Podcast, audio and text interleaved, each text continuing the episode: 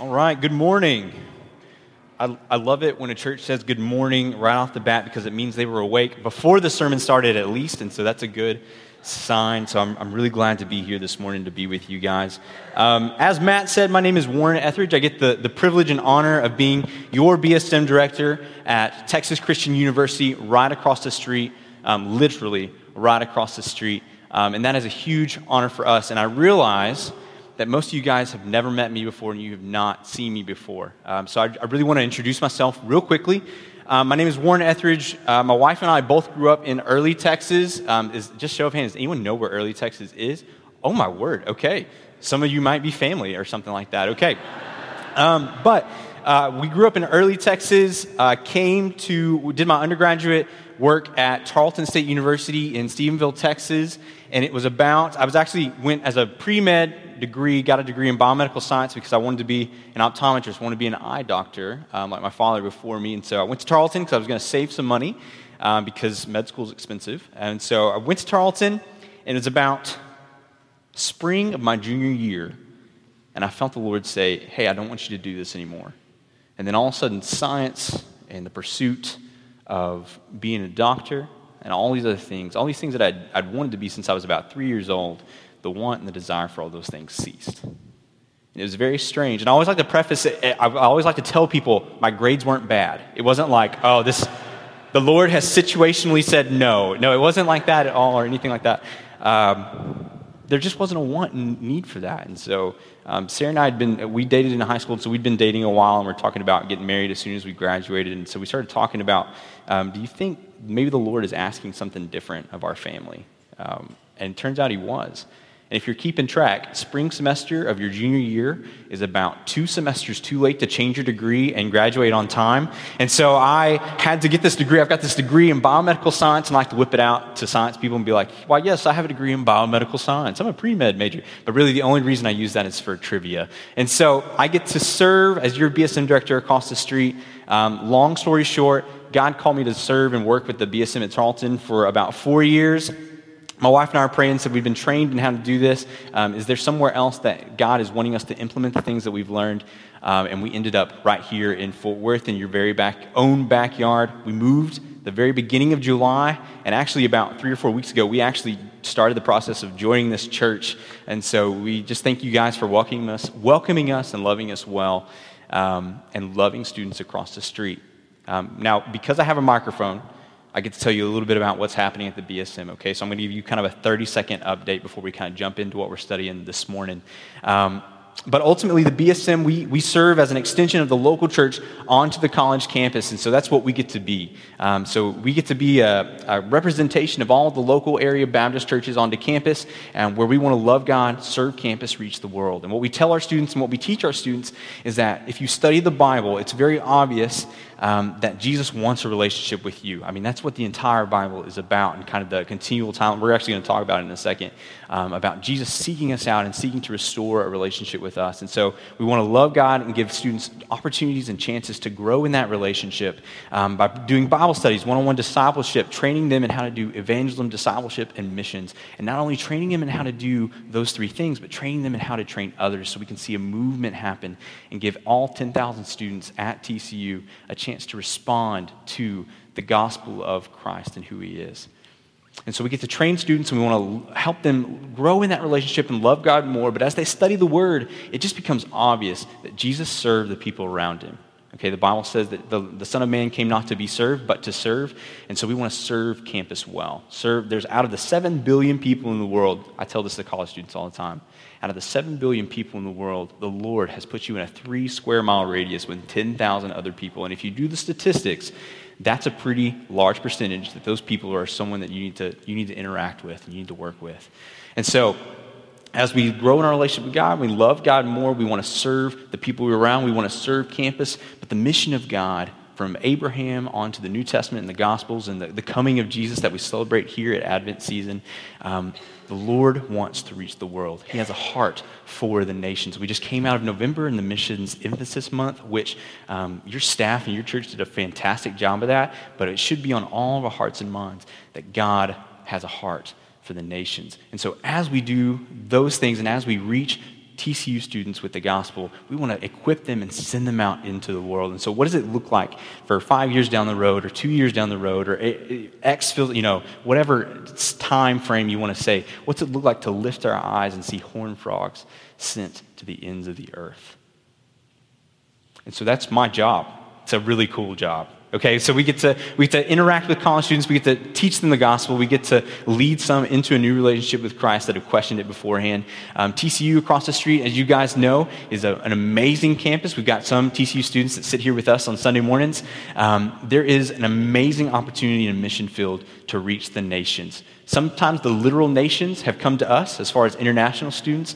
Other times we've got students that have come from all around Texas. Uh, I think it's actually 50% of all students at TCU are from Texas. Another 50 to 55%, depending on what semester you ask, are from out of state.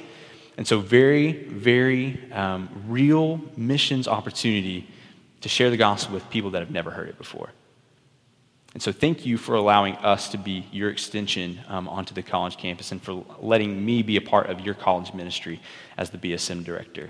And there's a lot of things that we're celebrating as we talk about evangelism, discipleship, and missions. Some of those things have happened even this semester. So, we've got two students um, who are serving uh, all across the world this Christmas break. We've got one that's actually working in um, Haiti. We've got another one that's going to be working with South American people groups in New York City. So be praying for them. Um, we had two students come to know the Lord this semester. Uh, that three weeks ago, we had a, a girl uh, accept Christ for the first time. And then the very next week, one of our students who we trained to share the gospel got to lead her friend to Christ the next week. And so there's a lot of exciting things happening.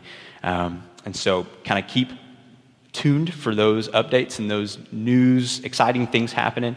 Um, if you want to, if you go to hornedfrogbsm.com and you go to support, there's a place to get our newsletters. And if you'd like to get those emails, I'm actually going to, depending on, my wife and I are expecting our first baby either this week or next week. And so, depending on when that comes, there'll be one sent out this week or two weeks from now. Okay, so. Um, I'm just wise enough to know that I'm naive in everything that I think this side of having a baby in the house. And so but if you'd like to get those email updates, join that, and uh, we'll be sending out a Christmas update before the New Year's. So, with that being said, we're going to be jumping into Luke 5 today. So, if you want to turn there, we have a lot to, to dive into.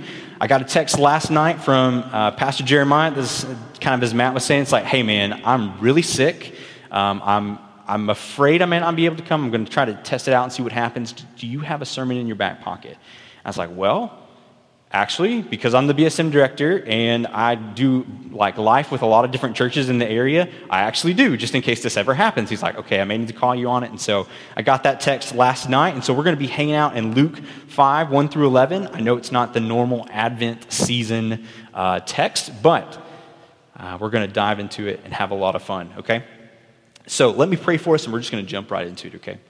Lord, thank you so much just for the things that you are doing and, the people around us. God, as December is already upon us, Lord, this, this season of Advent, as we look forward to the celebration of your coming into this earth, God, help us to remember what a blessing it is for you to extend the hand of grace to us. Us who are broken and sinful people, um, whose very imperfection stands against everything that the kingdom of heaven stands for, but yet, Lord, you're the one that came down to us. God, thank you so much for the opportunity to come and worship you and to study your word. And I just pray that as we speak and as we as we read your text this morning, just that the focus would be on you and you alone, and that because of it, we would be changed as we leave this place and we'd impact the people around us. And so, God, you are good, and we just pray all these things in your name. Amen. So, if you are new to church or you're new to the Bible, um, the Bible's really divided into two parts. You've got the Old Testament and the New Testament. The Old Testament um, being the collection of books um, that kind of focus on God creating the world and establishing a promise with his people Israel and said, Israel, if you will, this is the Warren translation, okay? Israel, if you will, above all else, keep me as God and not worship other idols, then I will be your God and you will be my people. And so Israel says, okay, and they do exactly that. They, tra- they in, in many different ways, shapes, and forms, um, pursue other idols, whether it's an actual physical idol that they worshiped, or their priorities got so skewed where, they, where God had told them to keep certain priorities as far as like, um, do not marry outside of your people group, do not um, eat certain foods. Israel, in their kind of fear and not fully trusting God, did those things over and over. And the whole Old Testament is Israel, God's people, running away from their Creator and God stepping in and pursuing them and calling them back. And you see that over and over and over again. And as you get to the New Testament, you get the Gospels, which is the coming of Jesus that we just celebrate, the Son of God. And that's that ultimate restoration, that ultimate pursuit of God's people. And instead of just Israel, with the coming of Jesus, the death and resurrection of Jesus, that invitation to be a part of God's family is extended to all nations, um, including us sitting in this room today. And then after the Gospels, you have the rest of the New Testament, which is basically God's people saying, look, this is how the Son of God came to earth and lived. This is how we apply and how we act on what he said. Okay, so if you're new to the Bible, we're actually going to be hanging out in Luke, which is one of the Gospels, one of the, the books that told the story of Jesus. And we're going to be hanging out in chapter 5, um, verse 1 through 11. Okay, and so the way I kind of like to do things is I like to kind of read a chunk of Scripture Okay, so we're going to read 1 through 11 all at one time, and then we're going to come and kind of look at the different things that's talked about in those, okay? So let's dive into it. Luke 5, 1 through 11. On one occasion, while the crowd was pressing in on him to hear the word of God, he was standing by the lake of Gennesaret. Okay, if there's ever a big word in the Bible, you just say it quickly and confidently and move on, okay? So, he was standing by the lake of Gennesaret, and he saw two boats by the lake, but the fishermen had gone out of them and were washing their nets. Getting into one of the boats, which was Simon's, he asked him to put out a little from the land. And he sat down and taught the people from the boat. And when he had finished speaking, he said to Simon, Put out into the deep and let down your nets for a catch. And Simon answered, Master, we toiled all night and took nothing, but at your word I will let down the nets. And when they had done this, they enclosed a large number of fish, and their nets were breaking. They signaled to their partners in the other boat to come and help them, and then they came and filled both the boats so that they began to sink. But when Simon Peter saw these things, he fell down at Jesus' knees, saying, Depart from me, for I am a sinful man, O Lord. For he and all who were with him were astonished at the catch of fish that they had taken.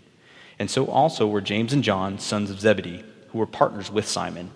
And Jesus said to Simon, Do not be afraid. From now on, you will be catching men. And when they had brought their boats to land, they left everything and followed him. Something that we, as people um, that were kind of grew up in the South, um, we have a tendency to do, especially if you kind of were raised in church and raised kind of around religious settings at all, is sometimes you can take the Bible um, and you can read it and totally miss some of the powerful things that Jesus says because we've grown up with them.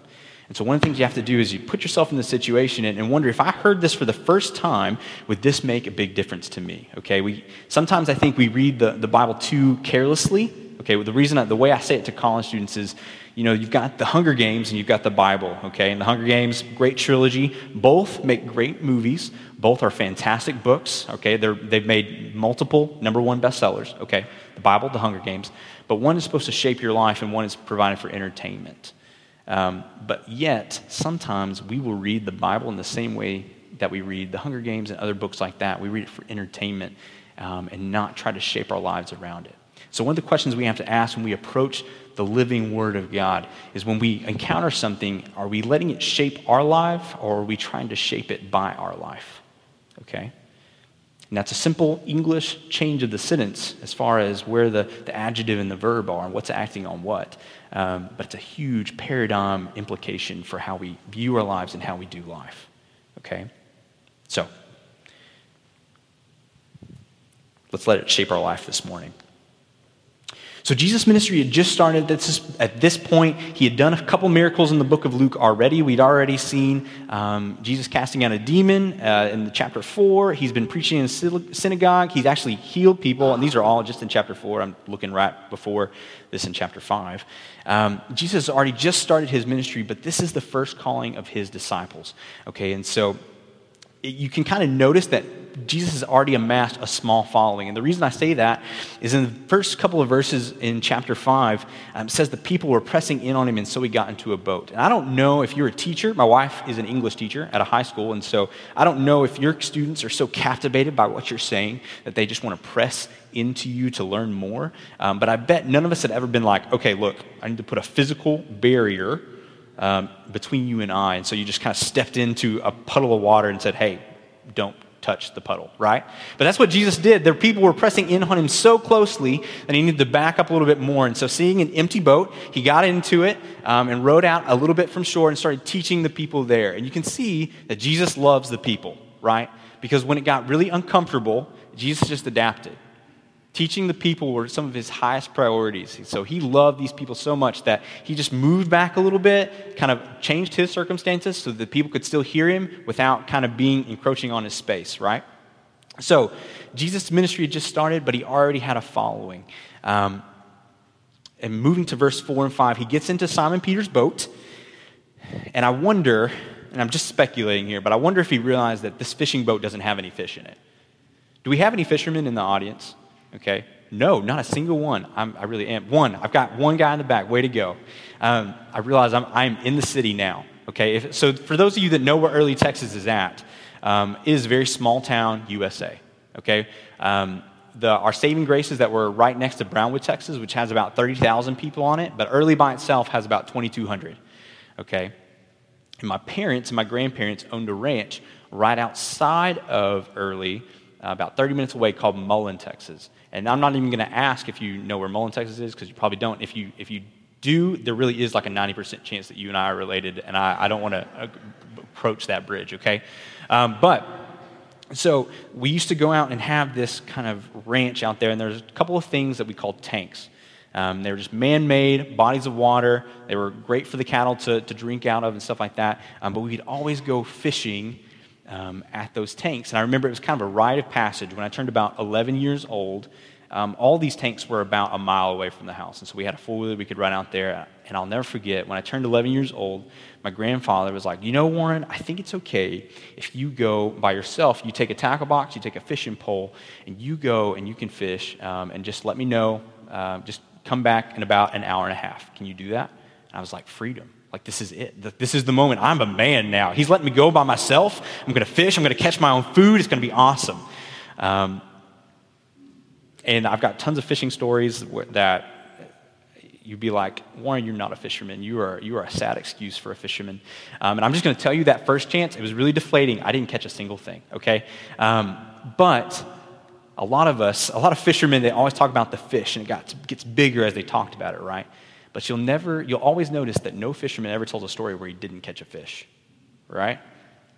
One, because maybe the sinful part of us, we need to be able to say, yes, I caught a fish, and so we don't tell the stories where we didn't. Um, but the other part of that is because the definition of a fisherman is one who catches fish, right? But all of a sudden, we have these fishermen that haven't caught anything. So Jesus steps onto their boat, um, and it's about to change their lives forever. Okay, so reading in verse 4, he says, And when he had finished speaking, that's Jesus, he said to Simon, Put out into the deep and let down your nets for a catch. So, interesting thing. Jesus steps onto a fisherman's boat and he tells the fisherman what to do. Now, was Jesus a fisherman? No. We know from the, the other gospel accounts that Jesus was a carpenter, um, but more than anything, he was becoming this teacher, this rabbi.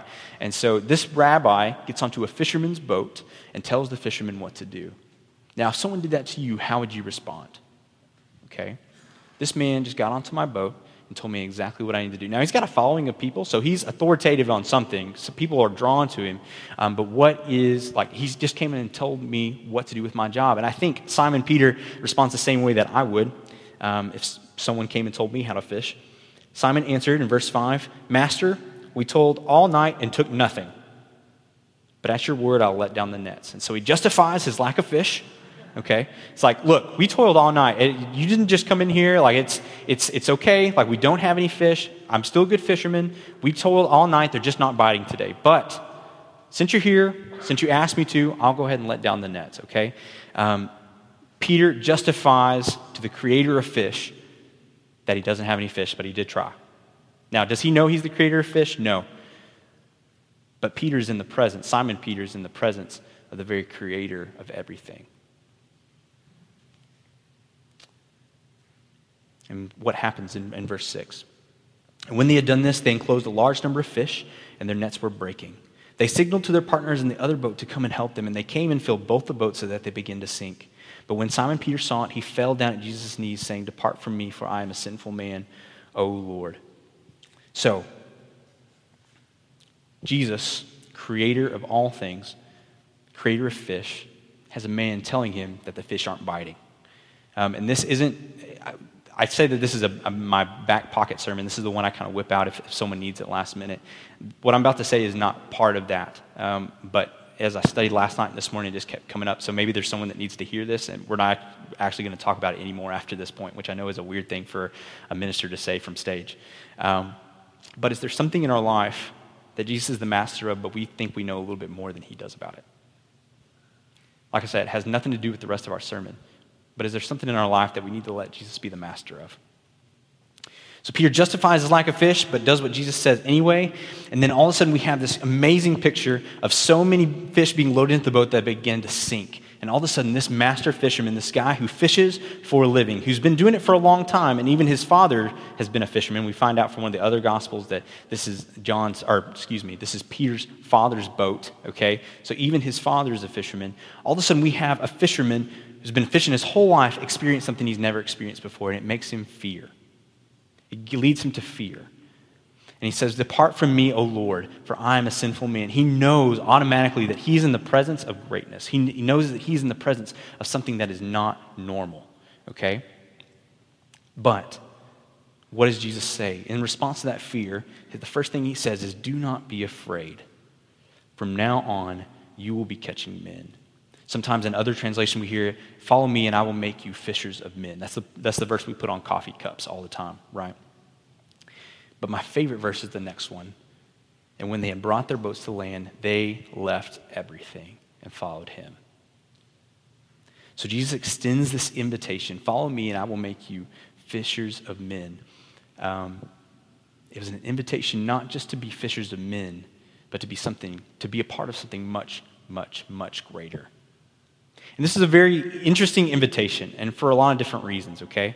Um, for one, this invitation to be a part of Jesus' group, um, to, be a, a, disciple, is what we'll know them as later, um, was very countercultural for the time, okay? So Jesus is, is becoming a rabbi, he's becoming a teacher with authority over certain things, but that was completely countercultural for the Jewish kind of time point that this is in history. So, really, what disciples usually, the process of a discipleship was more of a tiered system in the Jewish um, I guess, culture at the time, okay? So, what would happen is, from the ages of four to five, everyone would study um, the Torah, the, the first five books of the Bible, and they would become experts of it. In fact, so much so that most people would have the first five books Genesis, Exodus, Leviticus, and Numbers, and Deuteronomy memorized by the time they were five or six. That's why when Jesus quoted Scripture, um, kind of quoted the prophets and quoted the Old Testament, everyone in the audience knew what he was talking about okay? And I realized that us as Americans, we were like, man, memorizing stuff's really hard. They had four and five year old Jewish kids were doing this and memorizing the whole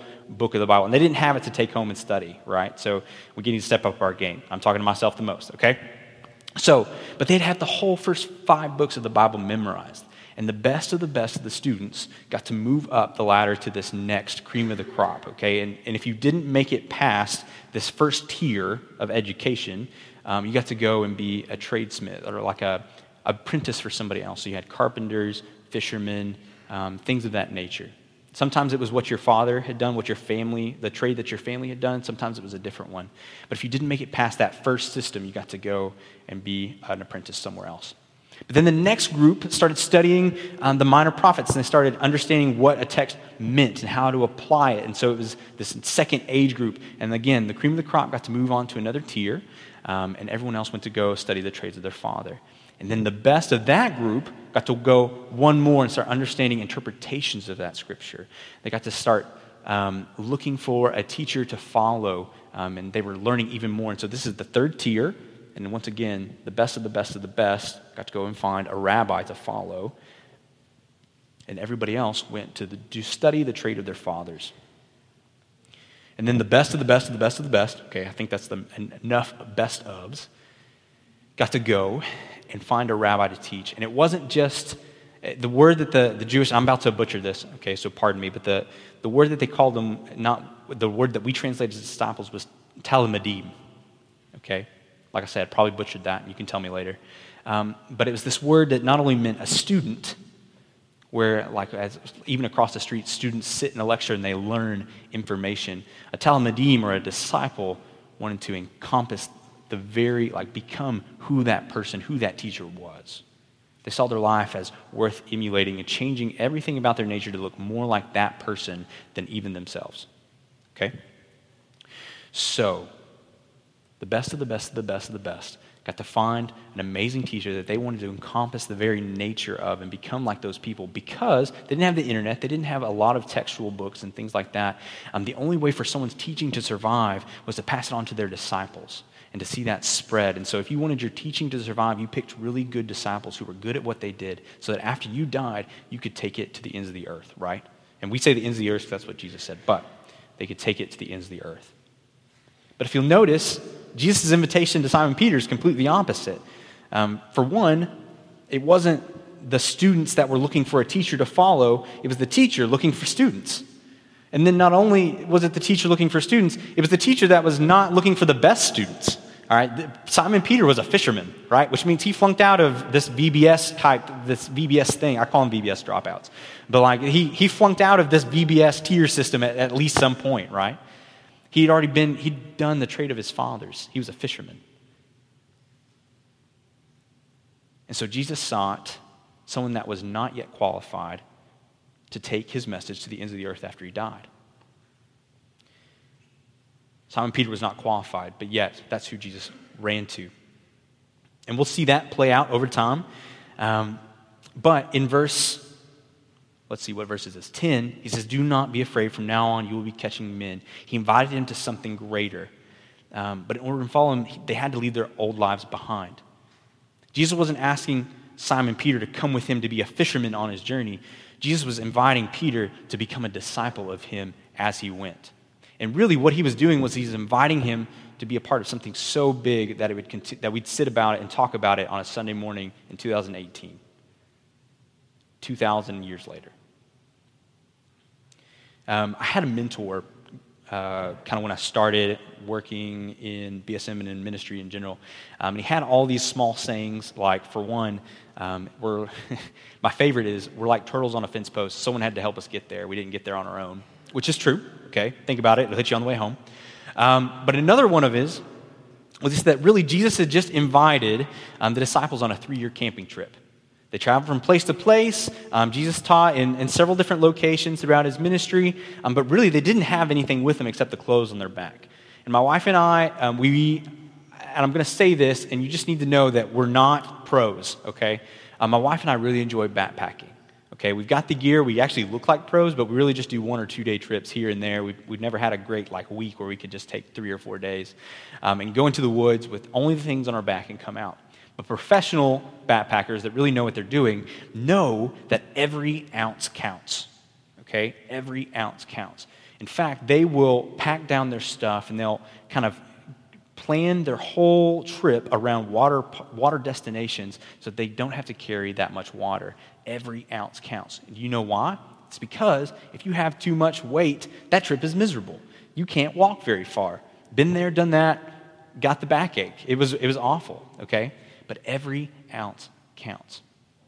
Now, if Jesus invited these, these disciples on a three year camping trip, okay, in our terms, um, how difficult would it be if the disciples took their boat with them?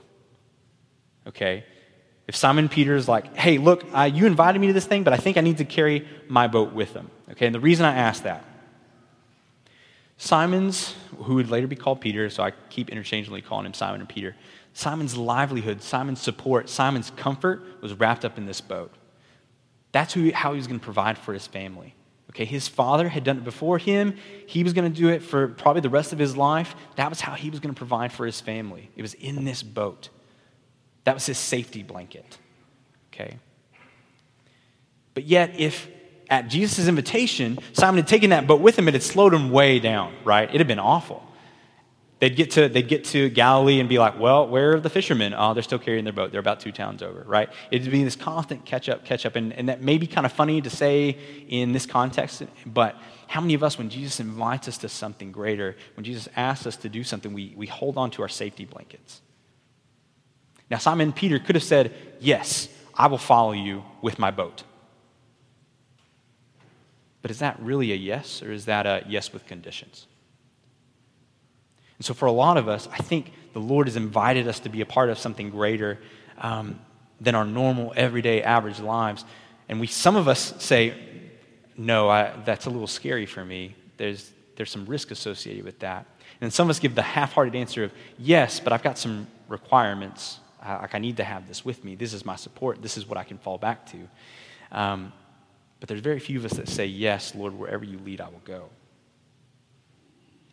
And I say that for you to chew on later and to ask. And this is something I ask college students all the time.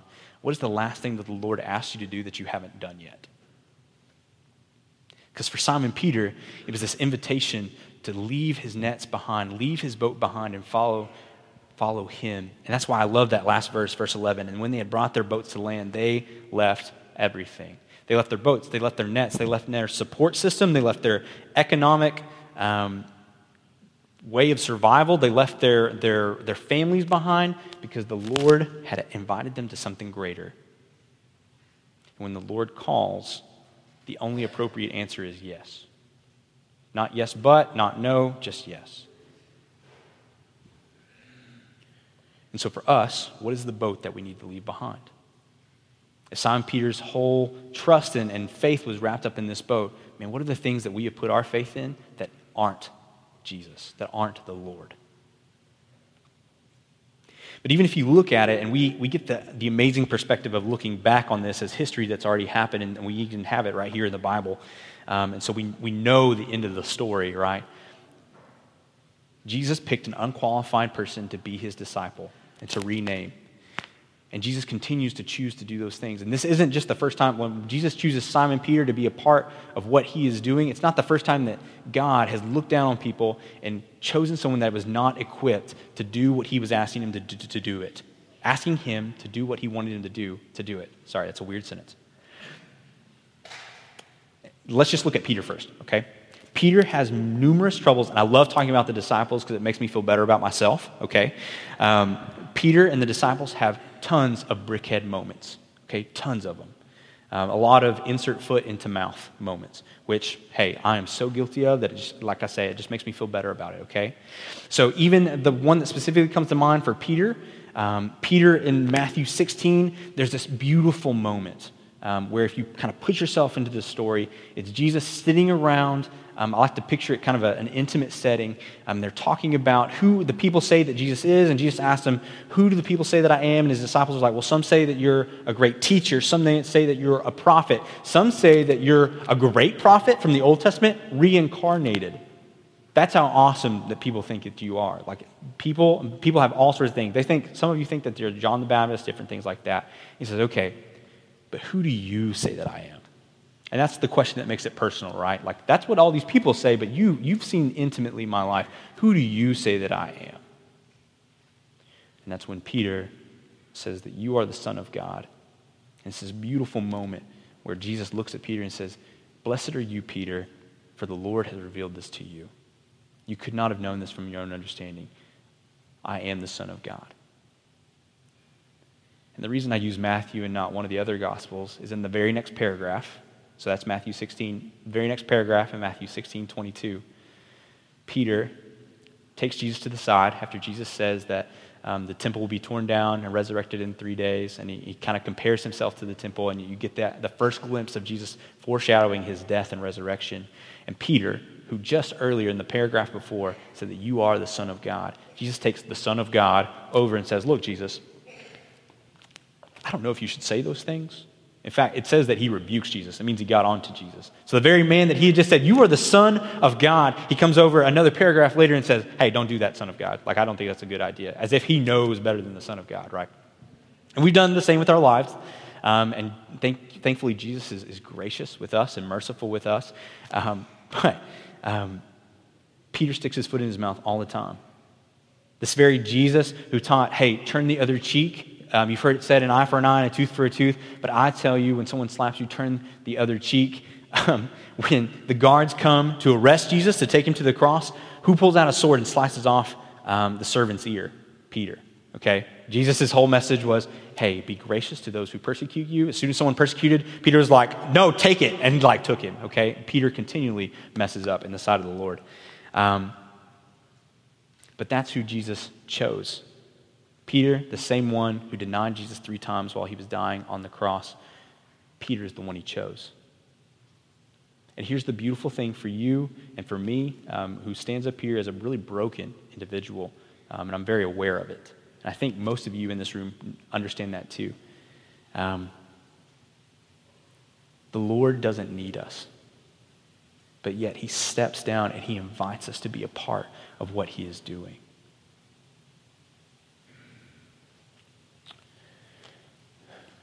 In Experiencing God by Claude King, excuse me, yeah, Claude King and Henry Blackaby, there's a chapter, and I, am going to summarize it. Um, but he says, look to see where God is moving and run to be a part of it. The Lord's moving around us, and He extends an invitation for broken people who He doesn't really need, because um, God created all things. Jesus created all things, and so like there's this this moment when Jesus invites us to be a part of something, not needing us, not needing us to to make His plan successful, um, but yet He steps out of His way, um, comes down, lives a perfect life, dies, um, cruci- is crucified, is resurrected, so that we can be a part of something He doesn't need us for. Now that is a God that loves us very much. And I always explain it that, you know, we can't, as humans, quite fathom fully unconditional love because every, even every kind of basic love that we have is tied to some kind of condition. All right. And I was laughing. The Byes have been married for over 70 years. That's incredible. My wife leaned over and was like, I don't know if I can be married to you for 70 years. I don't know if that's. And so pray for us, okay? We're having a baby, okay? Uh, but I love my wife very, very much. And I would even want to say that it's unconditional, but there are things that Sarah does that could frustrate me. Or and I asked her permission, so don't get nervous for me right now, okay? I asked permission to say this. There are some things that frustrate me that Sarah does. There are some things that I do that drive my wife bonkers. Bonkers, okay? Um, for one, getting up too early in the morning. I'm just a morning person. She's not. It drives her, it drives her nuts. Um, but there are certain things that I could do that could harm her love for me. There's certain things that she could do that could harm my love for her. And if she is the person I love more than anything else in the world, um, how much more so a love that's not needed from us at all? That unfathomable, unconditional love that Jesus has for us, that he invites us to be a part of what he's doing because he wants us to be a part of the blessing of being a part of what he's doing, that he doesn't even need us. So, in the invitation to come and be a fisher of men, Jesus stoops down and invites Peter to be a part of what he's doing, to be a part of something that's so big that we talk about it 2,000 years later, and he doesn't even need him. Um, and ultimately to save us from a death that we do deserve. Romans 6.23 talks about for the wages of sin is death. Um, what we deserve, what we earn because of our imperfection um, is a death, is an eternal separation. But um, the free gift of God is eternal life through Christ Jesus our Lord. Um, because of Jesus' sacrifice, death, and resurrection, we get to be a part of the family of God, something we don't deserve, something we don't earn. Guys, and it starts with the coming of Jesus this December.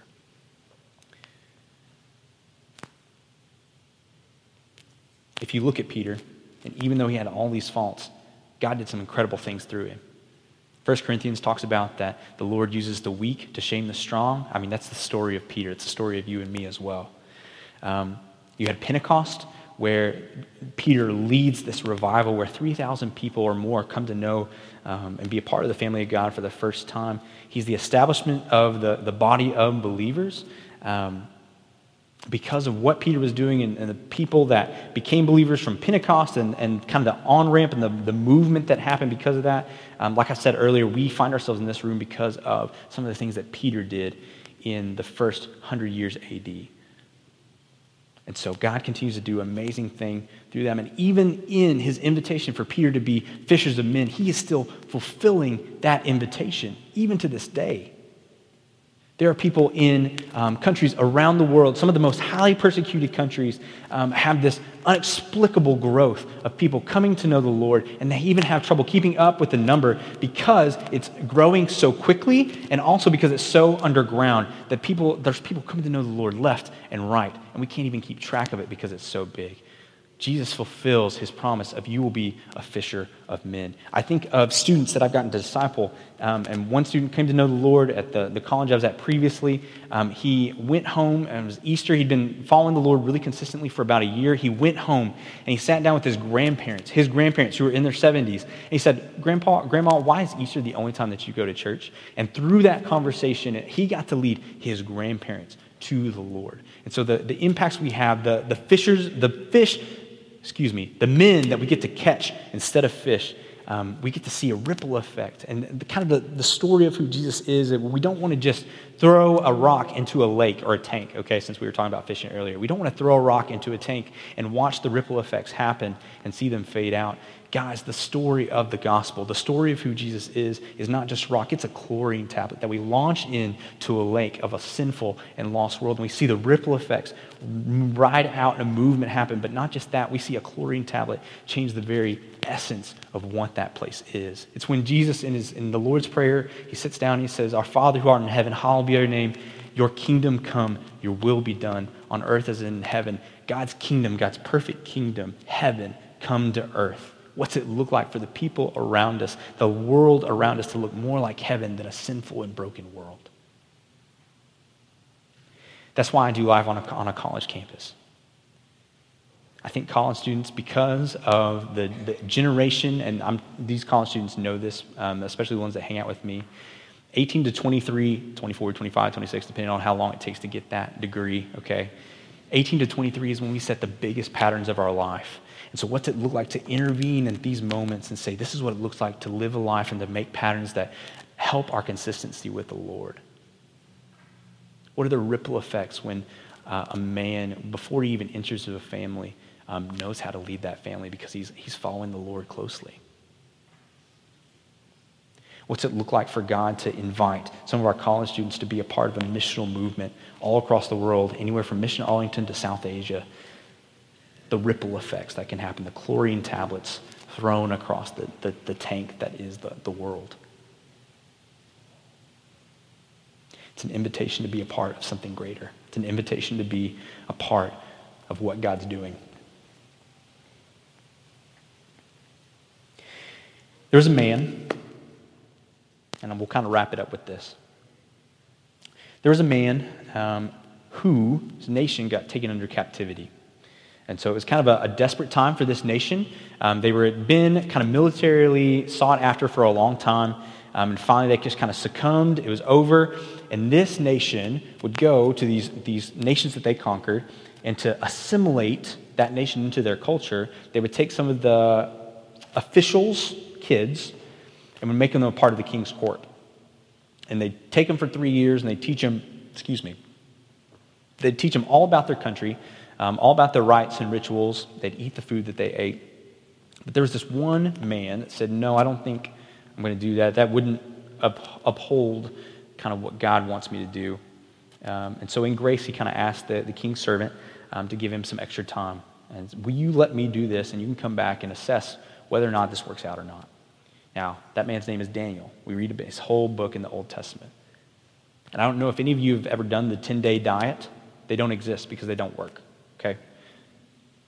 But Daniel did a 10 day diet, and there was such a significant change um, that the eunuch that was over him, the, the, the official that was over him, um, said, Hey, you can continue to do, you are so different from the rest of them, you can continue to do that. And he had three friends, Shadrach, Meshach, and Abednego, that's what they'd later be called, that followed him in that. It was a simple step of obedience that the Lord had kind of laid out for his people for a long time. Um, and under a captivity of a new country, like it had been really easy to put that to the side. Um, but yet, Daniel did not. Daniel said, I, I, would really like to, in grace, try this. Um, and you can tell me what, what happens. So, because of that, he got put into the king's court, and specifically with the wise men who were in charge of interpreting dreams and stuff like that. And so, several years later, the king has a really weird dream, wakes up in the night, and is so freaked out that he calls all the wise men to interpret his dream. And it's kind of like a fortune teller that you, you can't, a good fortune teller you should never be able to throw a surprise party for because that would be, you know, okay, it'll hit you on the way home. Okay. But he kind of has this moment where he's like, Look, if you were really wise man and you can interpret dreams, he said, then you should be able to tell my dream before I tell it to you. Or I'll just tell you my dream and you'll tell me what you think it means. Um, and of course, that's impossible. And so all of his wise men can't do it. He says, You guys are fakes, so I'm going to put you to death. Um, and Daniel says, Look, I, I can't do it, but my God can. And because of that, he interprets this dream for this king. It's not even like a really soft interpretation. He essentially says, Look, in your dream, God foretold that you're going to die and he's going to wipe out your kingdom. Um, and the king responded with, Great. That, like, that makes sense. You're going to be elevated in status in this kingdom. And so that happens two times, three times, excuse me. That happens three times in the course of history um, where he has a dream, he interprets it. Um, that king actually does die. Another king comes, has a similar situation where there's writing on a wall. Daniel tells him, Look, you have defamed the God of all creation. I, he's going to wipe you out. That happens that night. The next king heard that the night before. And so he says, I want that guy in my inner circle. And so all of a sudden you have this exile, this, this um, really, this enemy of the state assimilated into the culture, and all of a sudden he's one of three people over the whole nation. And one of those nations he was over was the, the wise men, the very group that he'd been a part of um, the time before. And he continued to grow in wisdom and stature, and people continued to give him more and more favor. Um, and you know Daniel from the lion's den. His obedience led to the obedience of Shadrach, Meshach, and Abednego, who were thrown into the fire and saved. And because of that, uh, a king that personally um, blasphemed against God worshiped God over and over again multiple times. But the beautiful thing about that, and the, the reason I say that is there's an invitation to something greater. And so 600 years after those things happen, after the book of Daniel, the king of the Jews comes to earth. The king of the Jews is born in the backyard of the Jews, according and fulfilling the prophecies made in the sacred text of the Jews. Um, and you know who wasn't looking for it? The Jews. But who was were these three African wise men who show up with an entourage of people walking into the slums of Bethlehem, into a stable where animals were kept. Um, and they laid down these expensive gifts of gold, frankincense, and myrrh, and other things. And there's a very good chance, some historians believe, that those wise men were only there because 600 years earlier, a man was put over them that was a Jew and taught how to look at the stars and see them fulfilling the, the Jewish prophecies of old. What will our obedience that Jesus invites us into, invites us into something greater, what will be the ripple effects of small steps of obedience today, tomorrow? So as I pray for us, there's three things we need to consider. What are the things that we need to step out and be obedient in? Um, Jesus has extended an invitation to us to be a part of something greater. What do those invitations look like? The way I phrase it for those students that I said a while ago is what is the last thing that God asked you to do that you haven't done yet? And then last but not least, what boat, what safety blanket do we need to leave behind so we can be effective for the Lord? So let me pray for us. God, thank you so much for the life that you let us lead. God, for the things that you've done in us and around us. Um, Lord, you, you invite us into something greater. You invite us to be a part of your story that's been going on since the beginning of time. God, help us not to take that invitation for granted. Help us not to, to put a yes and on the table, but only a yes. Lord, help us to be obedient to you in, in, in, everything that we do. And help us to see the people around us in the same lens that you see them. God, in our words and our actions, may we be reflective of the Son who came and was born into a stable in, in humility. The Lord of all creation, the Son of God, was born in a manger in the most humble of circumstances. So, Lord, help us to be reflective of that in our words and our actions. God, you are good, and we just pray all these things in your name. Amen.